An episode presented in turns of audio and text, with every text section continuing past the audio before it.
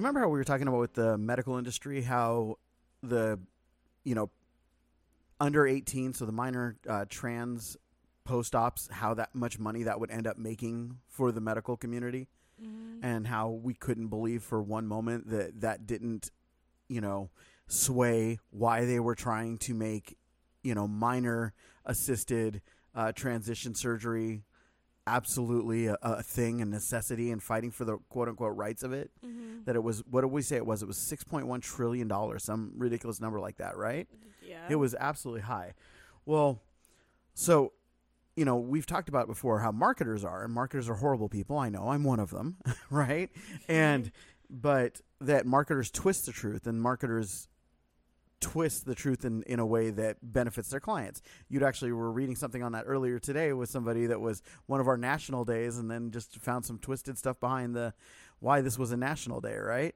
So it was like, and that was hilarious. Paul.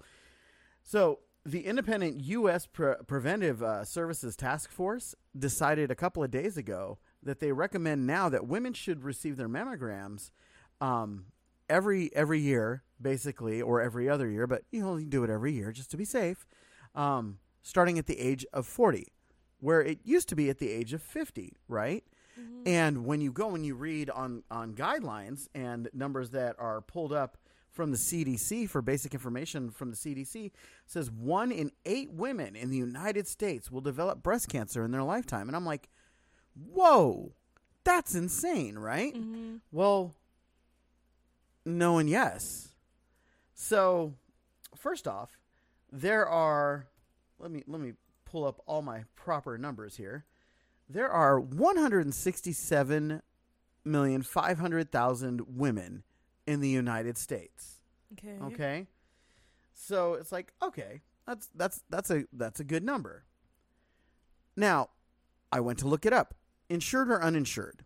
The average cost for a mammogram, right? Mhm. Is just I mean it's not expensive. Not. It's a hundred bucks. Okay? Okay. So it's like, okay, that's cool. And it's like, but wait a second. So that equates to one point six seven billion dollars a year.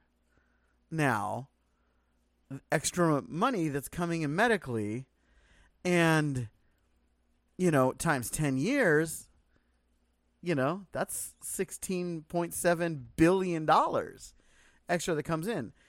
But I mean, it makes sense because hey, one in eight women, right? That Mhm. that's kind of scary. Except math isn't mathing very well for me because in the United States, just in the United States, okay, 264,000 breast ca- cases of breast cancer um, are diagnosed in women and about 2,400 in men every year. Okay, but but wait, there's 167,500 women in the U.S. Right? That's not 15 percent. 167 I- hun- 100 million. 167 million 500,000 women in the U.S. Okay, Mhm. that number doesn't make sense because when you do the numbers and you do the math, do you know what that is? Mm. Point zero one five or one six, if you want to round it up, percent of women. But so wait, so that's that are diagnosed each year though? of the female population in the United States, 264,000 women are diagnosed with breast cancer every year. So new cases. Yes. So there's still so much more math that has to be done for the total amount of women in all of that. Right.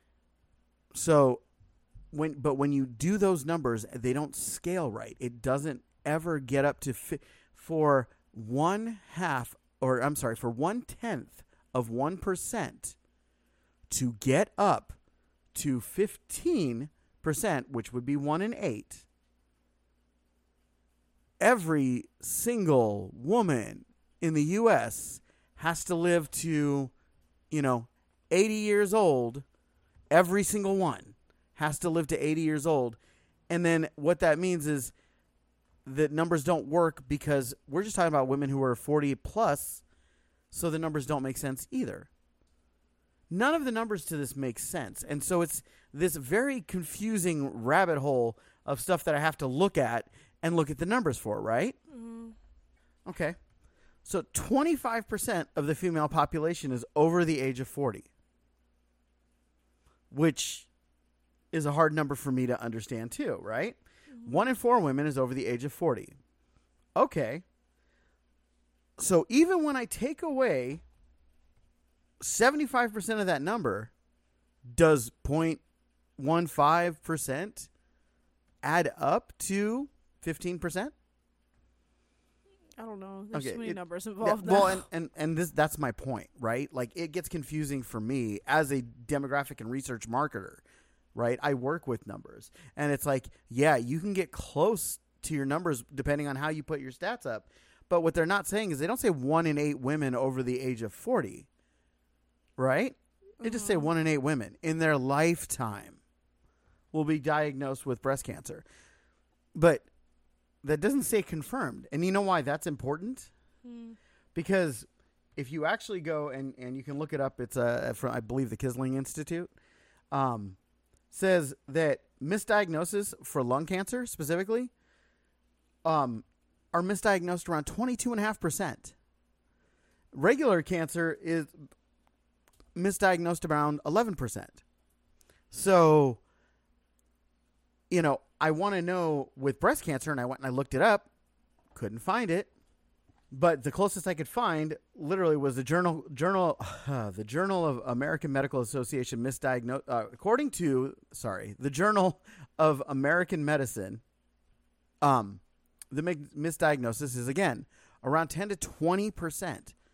So one in five of those that one in eight are misdiagnosed with breast cancer and then when I put all of those numbers together for the things that make sense guess what number I come up with Mm.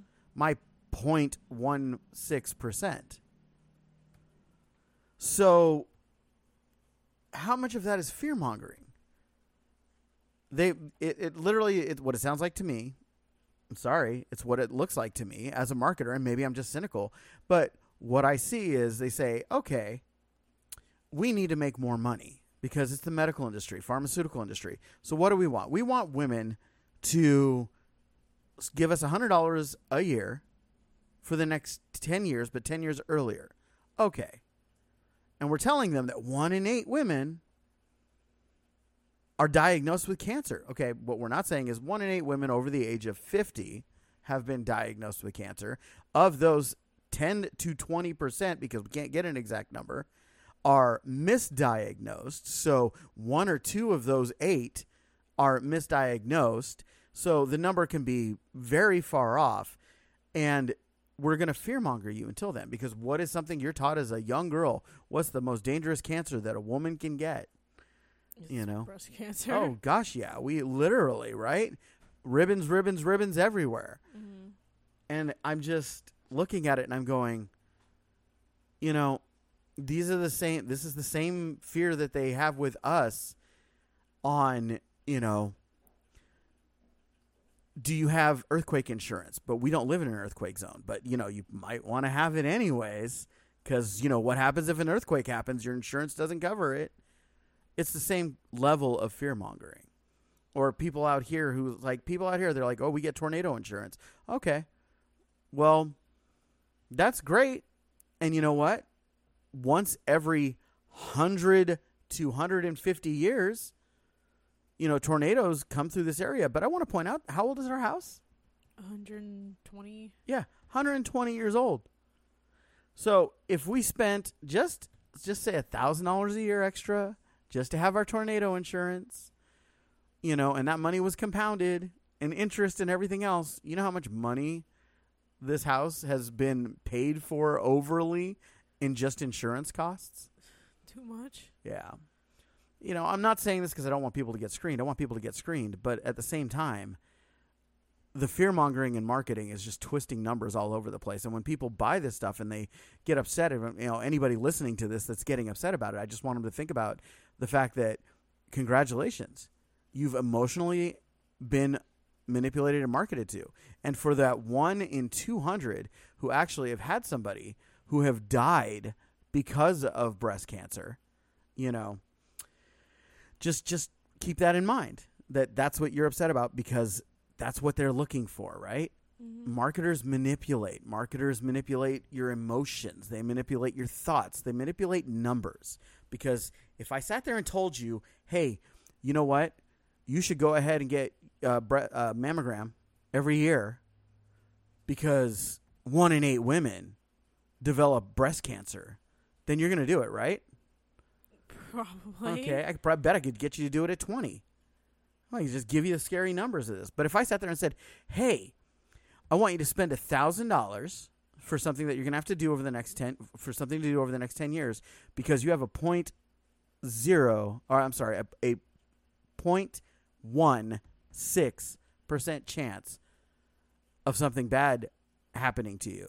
Would you do it? No. Oh, okay.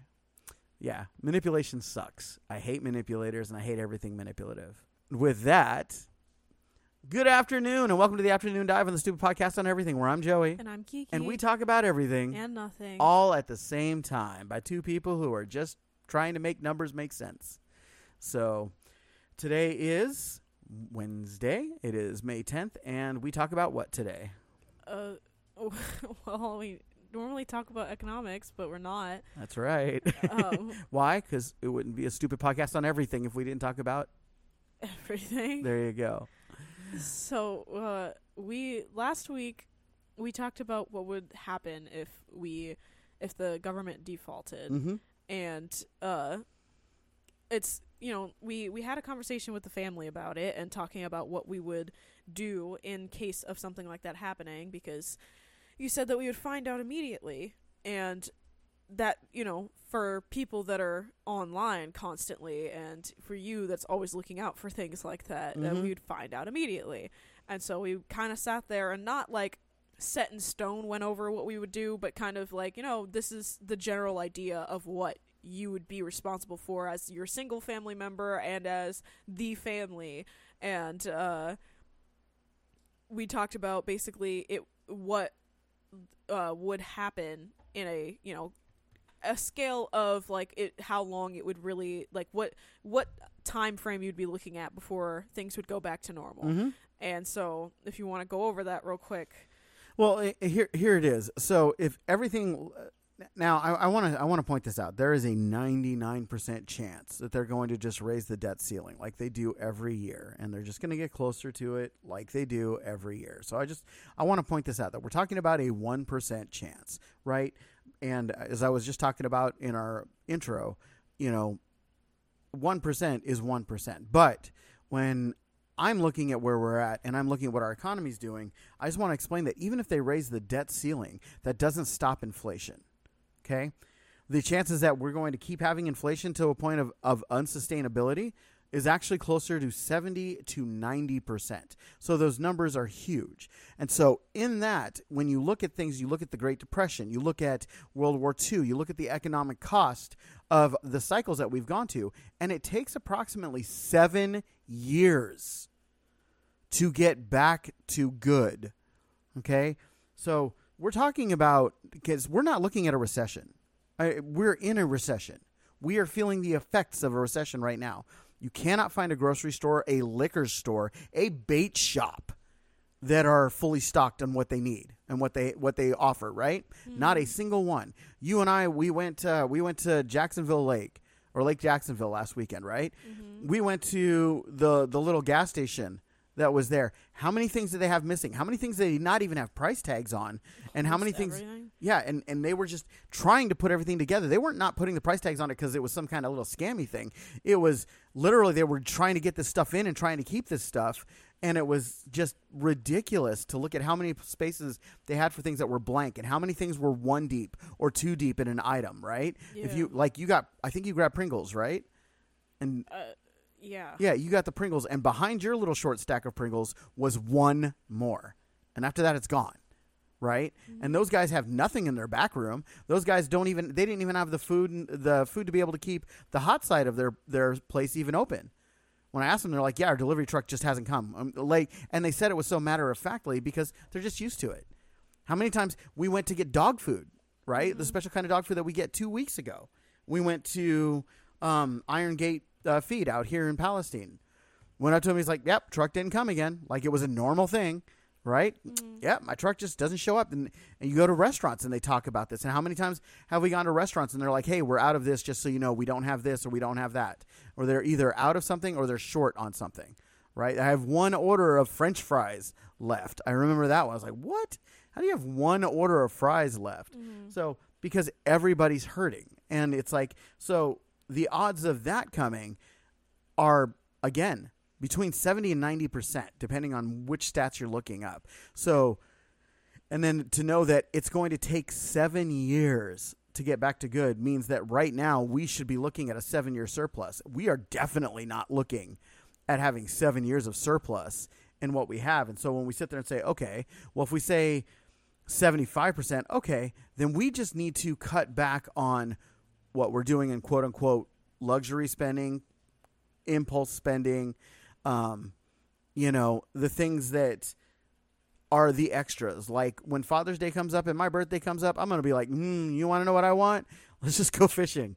You know? That's it. I'm like we just we got to reduce what we're doing. We're not reducing our footprint because environmental. You know we're reducing our footprint because it makes better sense to reduce our footprint so those are the things that we have to look at. So uh, we don't have much much longer before it gets unsustainable. Ask yourself this. Could you afford twice what you're paying right now for your groceries? And still buy all the groceries that you're getting right now. We're already paying 30 to 50% over what we were paying 2 years ago.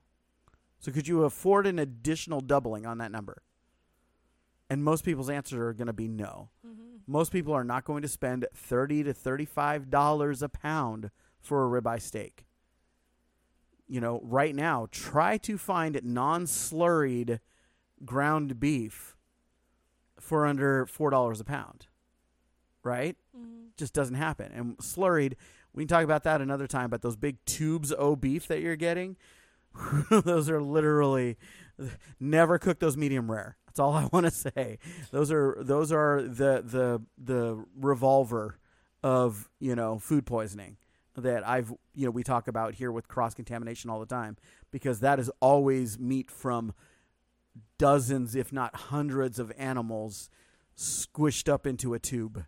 So you know just kind of scary to think about how you're popping up those numbers every single time you buy one of those tubes of beef. So yeah, so we're talking about we need to have a lifestyle change, and we started three years ago, and you know we definitely want to help people to get much further on that than than even where we're at right now. We're not perfect, Mm-hmm. but I mean, look at our kitchen. How much waste do we have coming out of our kitchen percentage wise compared to what we used to have? I don't know. It's literally only ever like actual trash, trash. Like if we open something with plastic around it, kind of thing. Yeah. So, We we we used to have to empty that trash can twice or three times a day. mm, honestly. It's eight people. That's a lot of people.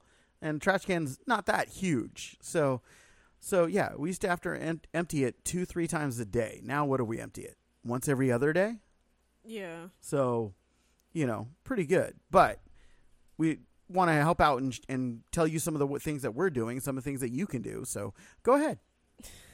Well, I the biggest thing that's the biggest thing when it comes to doomsday prepping is that there's always two kinds of people. Are the people that look at it as or we'll say three kinds of people. There are people that look at it as like the word of God. There you can't do absolutely anything else but constantly, consistently, every day, all day prep for doomsday and be all psychotic about it and be super super into conspiracy theories and just sound like a maniac to anybody that you try to, you know, talk to about Mhm. it. The people that absolutely 100% dismiss it and say that you're stupid and, you know, the government's never going to let that happen and blah, blah, blah, blah, blah, blah. And then you have the people that, you know, are stuck in the middle where they're like, I, I want to do this, but I don't want to seem like that. But it is still something that's important to have because you never know what's going to happen. You never know when something can go wrong, and it's always good to be prepared for it because y- you literally never know. So we s- are in the middle of that where it's like we we're trying and we're we're doing a lot differently, but there are still some general uh sane prepper rules that, you know, you have to kind of know before you get started on anything like this. Um because we've, you know, we we went a little crazy the very first bit when we were Mhm. starting all of this and we have since scaled back and started to do it in a smarter way and it's working out a lot better. So one of the big things is don't ever buy off the shelf kits because they're Oh, not worth it. They're going to be either way more expensive or they're not going to have any of the things that you actually would need in case of an emergency, but to somebody that's just getting started can look at what's in it and go, "Oh my gosh, those are all really important things," but, you know, they they most likely aren't. Um you can't predict when emer- an emergency is going to happen, so you just it, it's good prep is is good to have. It's smart prep is good to have.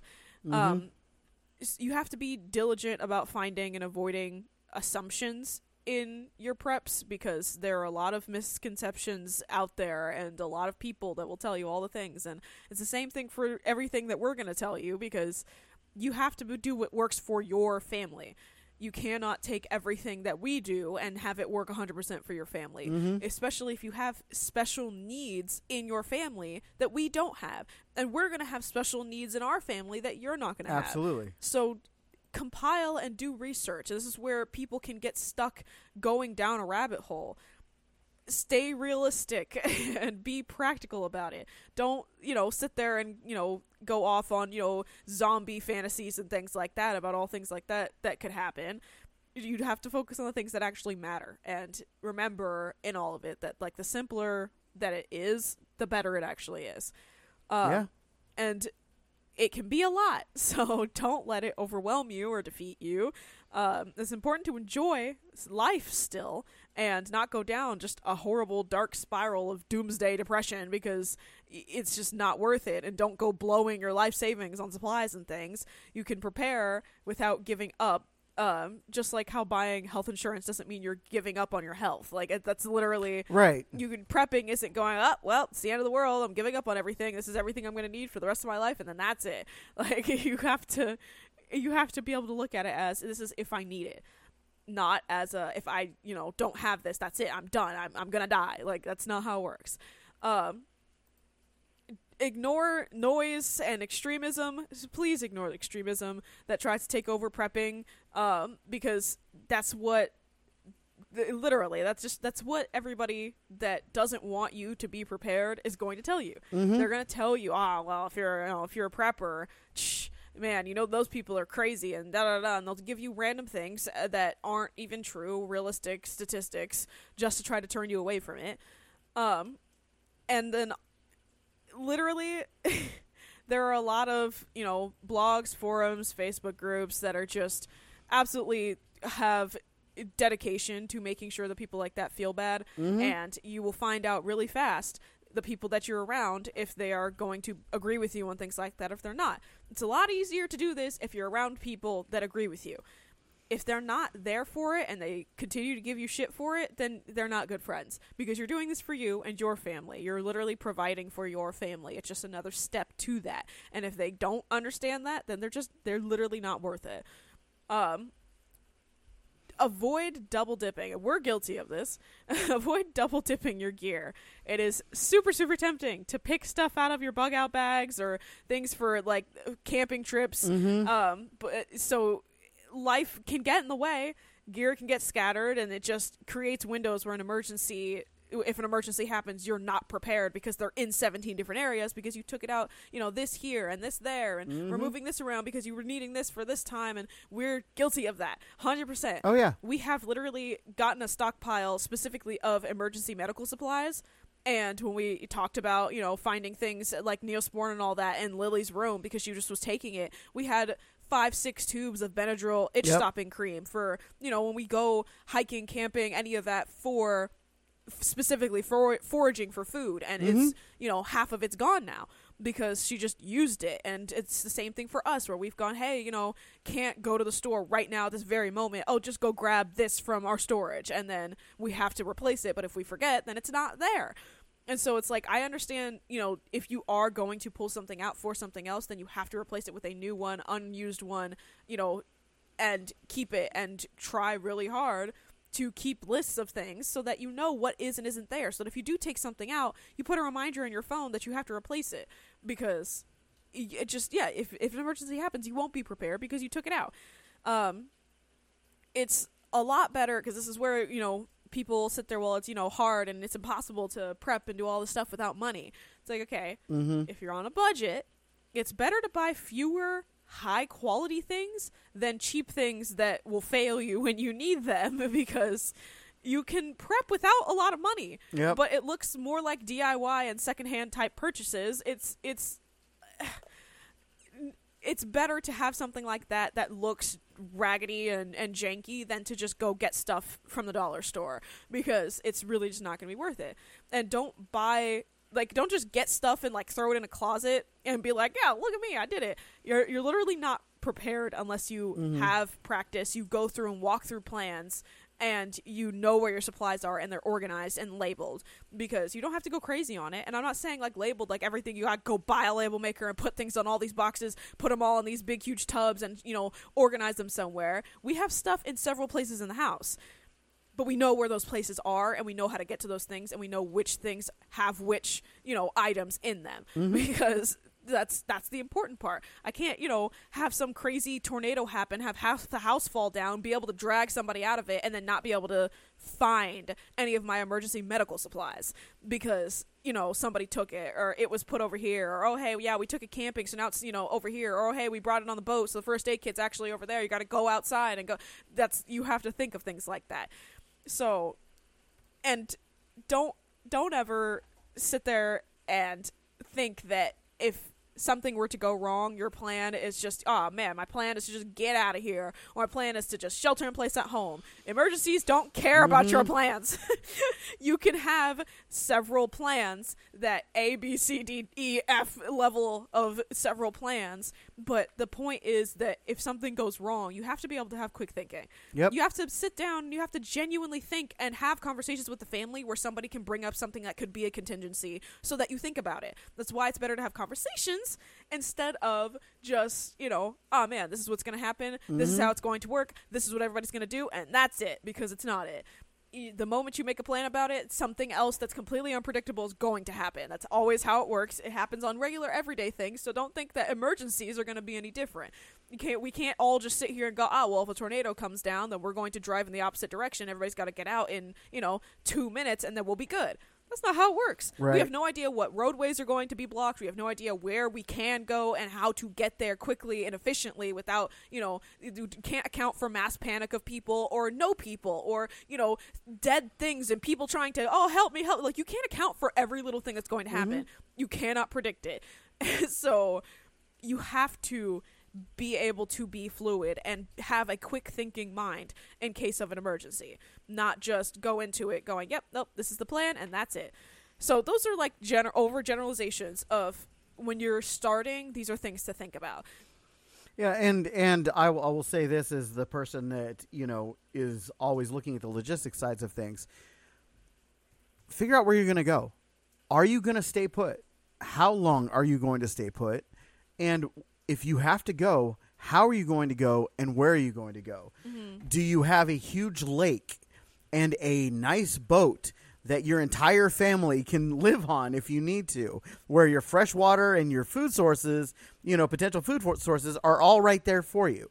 Do you have the ability in your own house to be able to, you know, store up water, days of water, right? And like weeks of water? What do you have? What, you know, it's like the song that that you know everybody listened to from uh, Stranger Things. Should I say or should I go now? Right? It's like which one is the best one to do, and wh- when is what? Like us you know, when we have really bad weather, that's when I look at okay, you know, I need to make the plans. Which way am I driving? Which way is the wind going? Which way is the weather coming from? Where am I going to go? I know where I'm going to go if I have to go three hours in any direction. I know whether or not I can say, hey, you know what? I'm going to connect the boat and we're going to take the boat out. Why? Because if I need to, the five, six of us right now that are here, um, we can sleep on the boat. You know, it's like I, I literally have done the math on it. I'm like, number one, we don't get skunked. We're pretty. My my daughters think it's fun. Everybody's, you know, hey, learning fishing is fun, but it's a survival skill. You know, I would argue that fishermen have a better chance of survival than hunters, right? Because we catch fish every day. You know, if you're in fresh water, you have a water source every day if you have the proper filtration, right? Mm-hmm. You have, you know, a shoreline, you have literally places you can use the bathroom, you can change, you can bathe. Water is like so important to everything that you do. But I'm like, okay, if a tornado hits, what do I do tomorrow? Type situation, right? And mm-hmm. so it's like, okay, I you know, and we we always plan for those things. We always think of those things. But some of the fun little mundane things like we talk about what we grab when we leave, right? Mm-hmm. But what I look at is I started a worm farm. And how many times? Four or five times we tried to start a worm farm, right?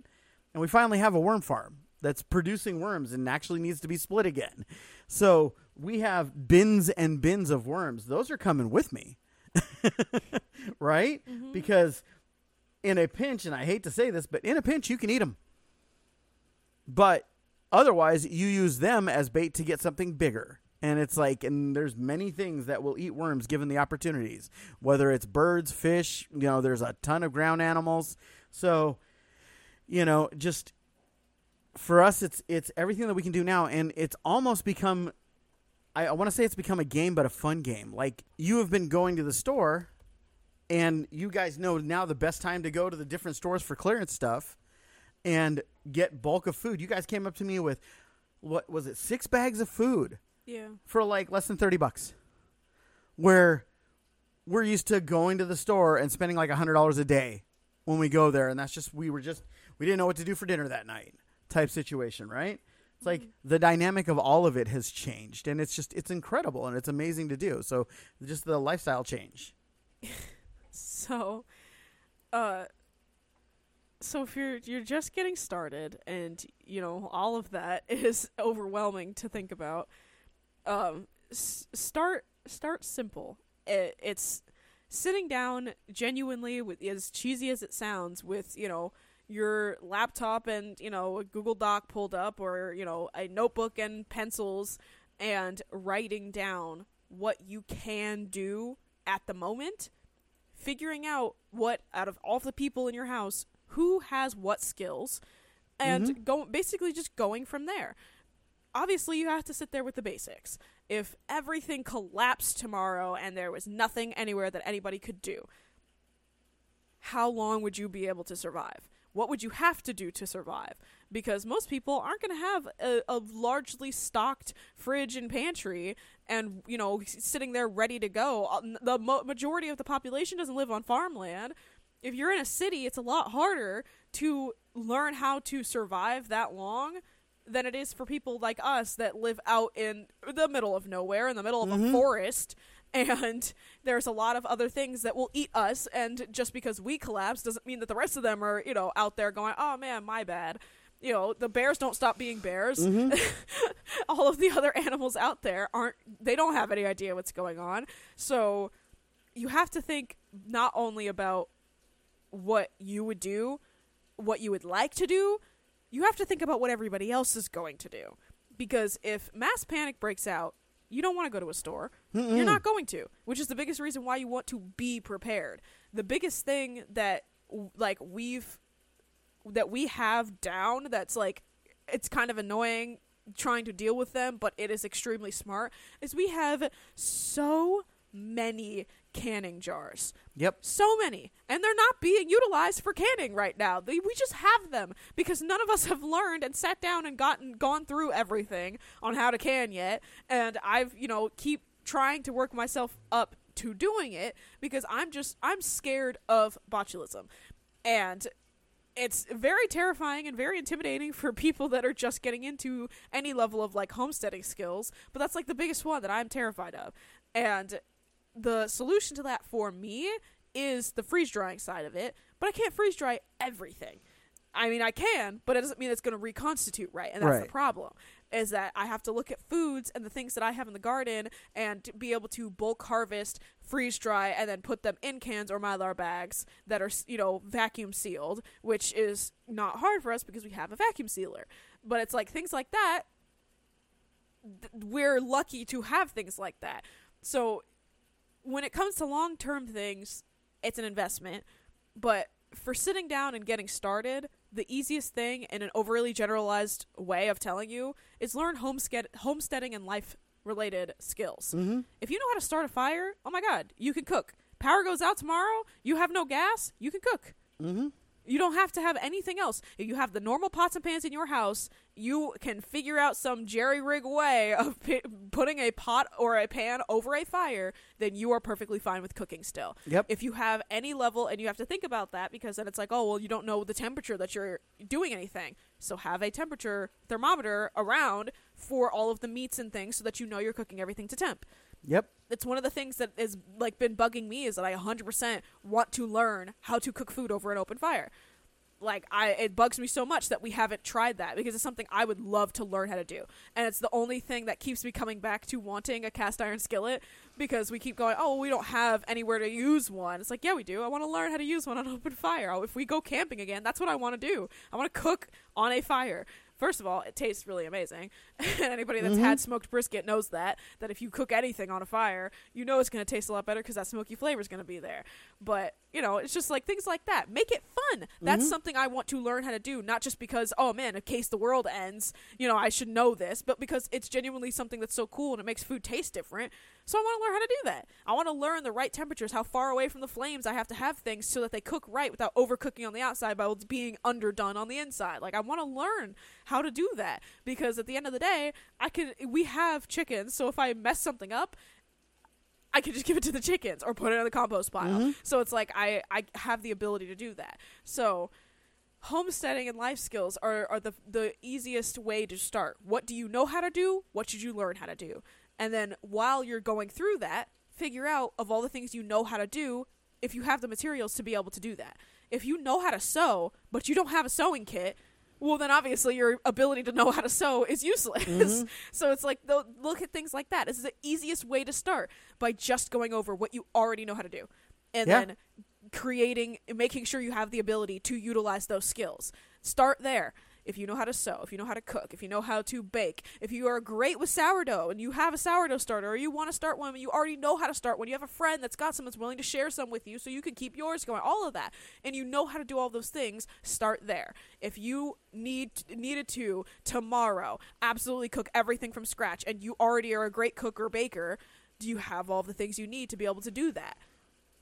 Start there. That is the easiest way to get into it while doing utilizing things you already know how to do so you're not going to be overwhelmed Mhm. right off the bat. Because I can look at, well, yeah, I would love to learn how to mend clothes and sew and everything, but we don't have any of the we don't have the ability to do that at all. So that can get overwhelming really fast. I look at all of the, you know, basic sewing knowledge kinds of papers and, and websites and it's like I don't understand at all what I'm reading, but it's not like I can sit there and learn it cuz we don't have any of the Mhm. stuff to learn it. So it's like start with what you know.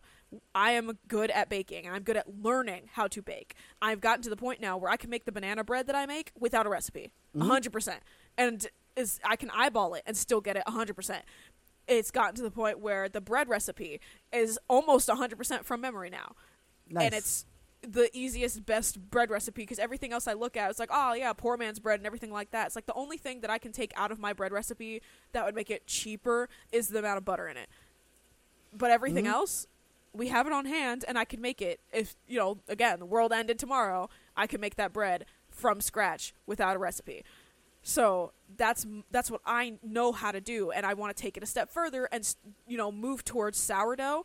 And I already started and you know failed at my first sourdough, but it's now warmer, and I've been trying to figure out when I want to start it back up again, and where in my routine would be smarter for you know taking care of it. And I've found that because I'm getting up in the mornings, it's probably going to be a lot easier for me to get up and have that be a part of my morning routine. Is feeding the sourdough starter. And the biggest pro- problem with me for the last time is that I never learned what you're supposed to do after you have a successful sourdough starter.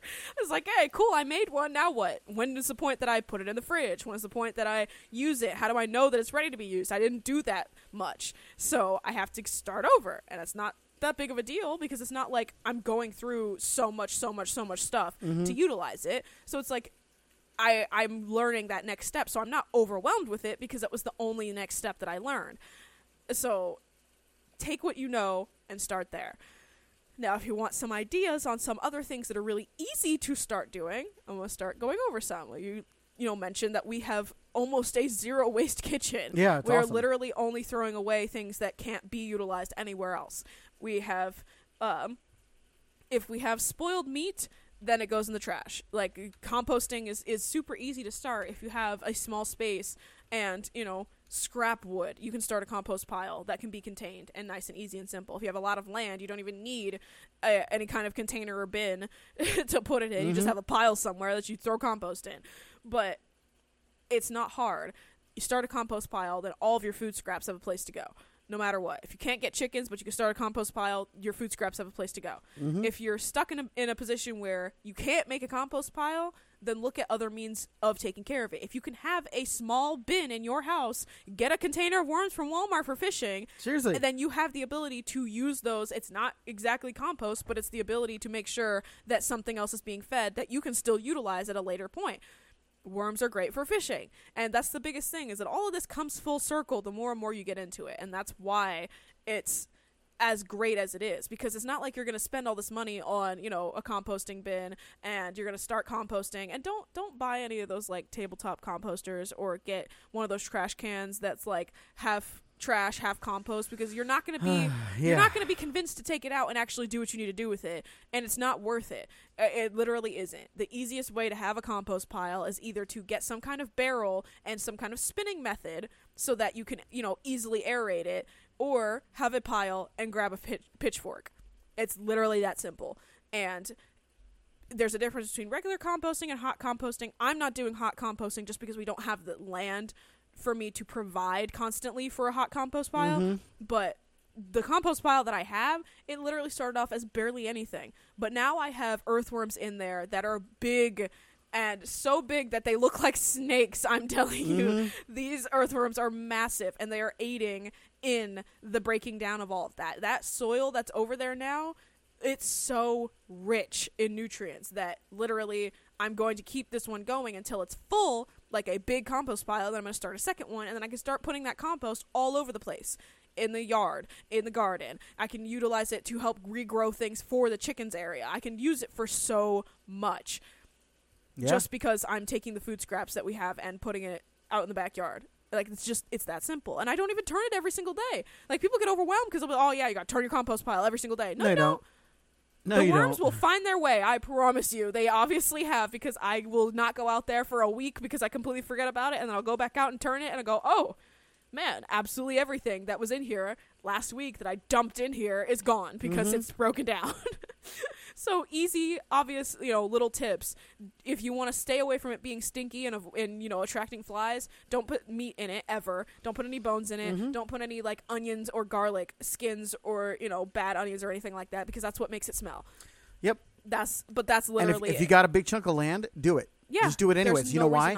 Because no, no, because you can have a separate pile for all your meat and stuff, and as it rots and everything, let your chickens have at it. Your chickens will eat every maggot and mealworm that's in that thing Yeah. and go absolutely nuts.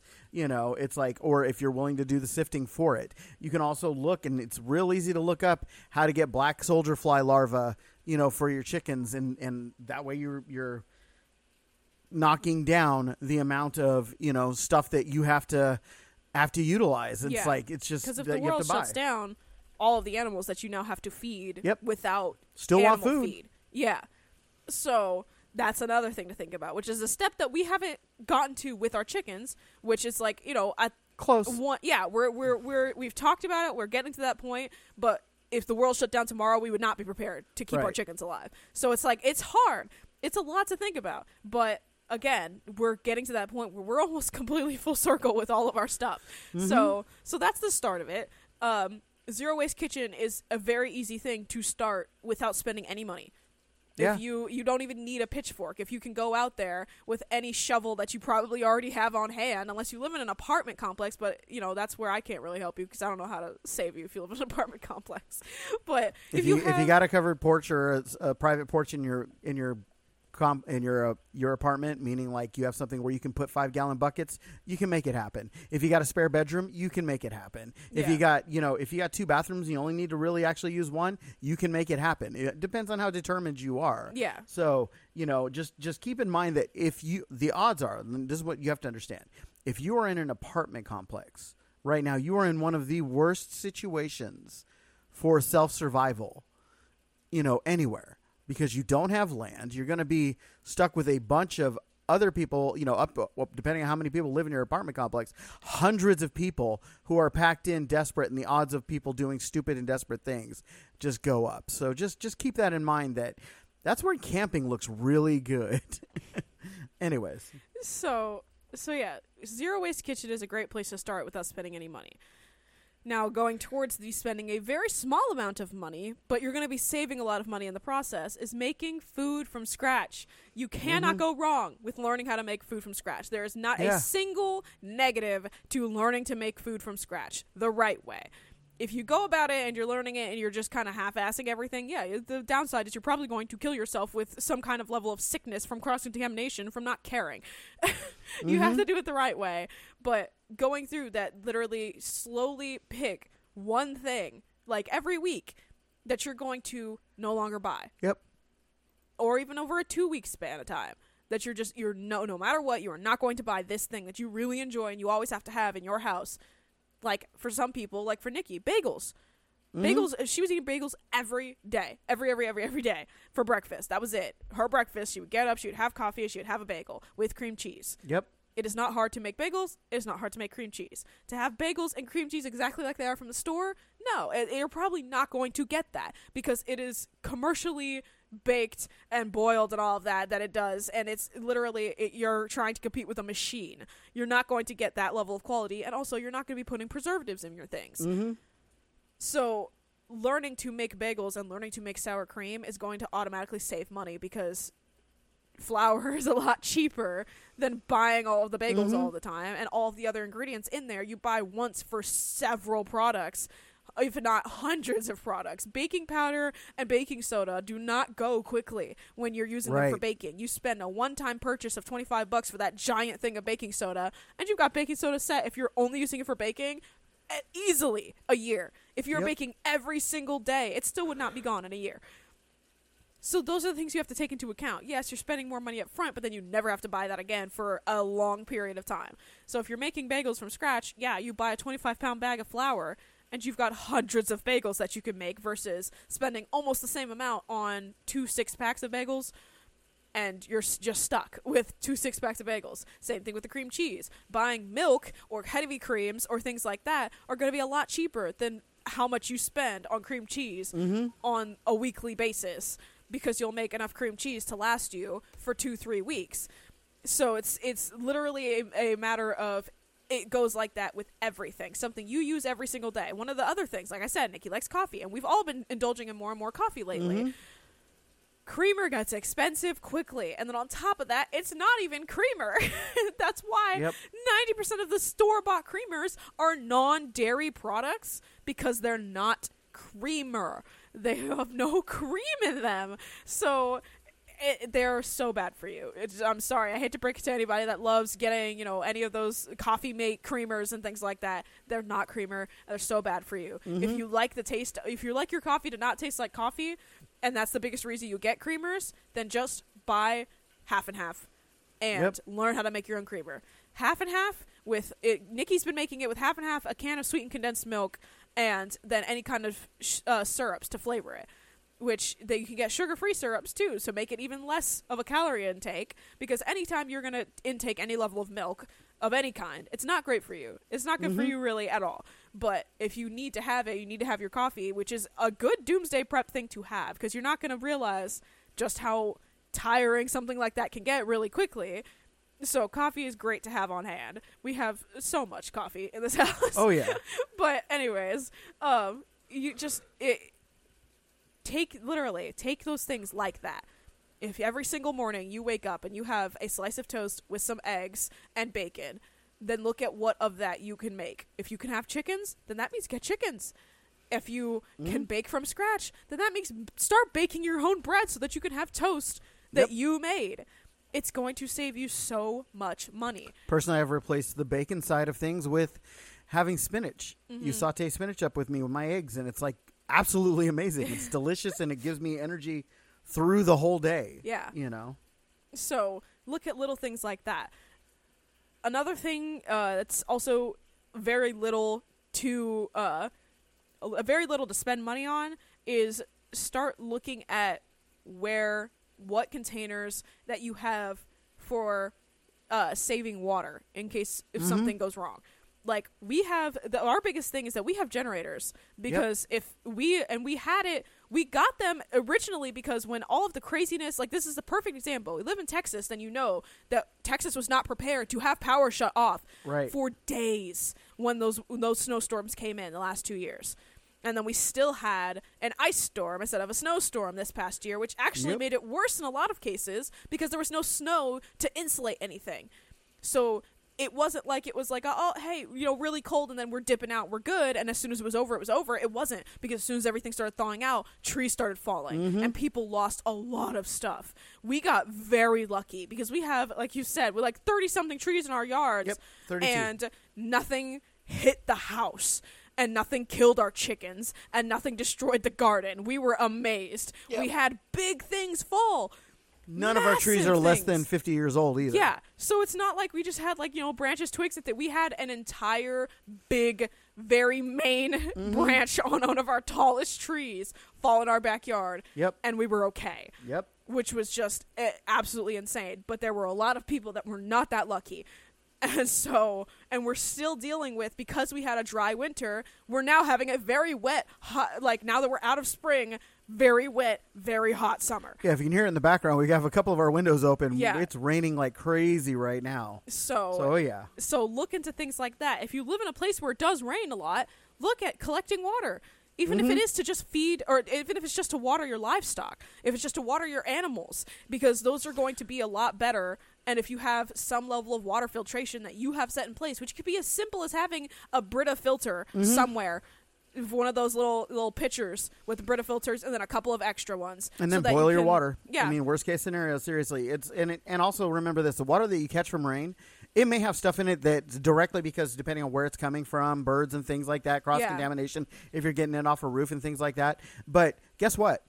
All your plants, there is nothing in that water that will ever hurt any of your plants in your garden. Yep. So, you know, prioritize your water and just use that water and your water for your live animals and just use that water to, to water all your plants and life is good. Because, you know, it's May right now, but July's around the corner. Yeah. And July here, we don't see rain. Nope. Right? If we gather water right now and we just have, because we have uh, three or four barrels, I think, right now, if we just had those barrels turned up, which they're going to be by the end of this week, um, you know, and those barrels are just gathering water, I don't need to put anything in them. I don't need to worry about anything in it. Know that, hey, you know what, come June, July, that that water is just going into the garden and we're going to save money there right now. So right now with the rain and I'm looking at it, that's just free money falling from the sky that we're not capturing. So, you know, I, we got those those, kiddie pools and I'm like.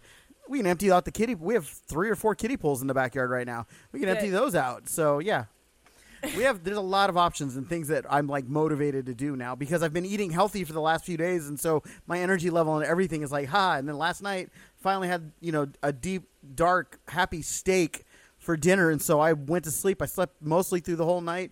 Woke up this morning, you know, just everything was in good shape. So, ah, feeling it.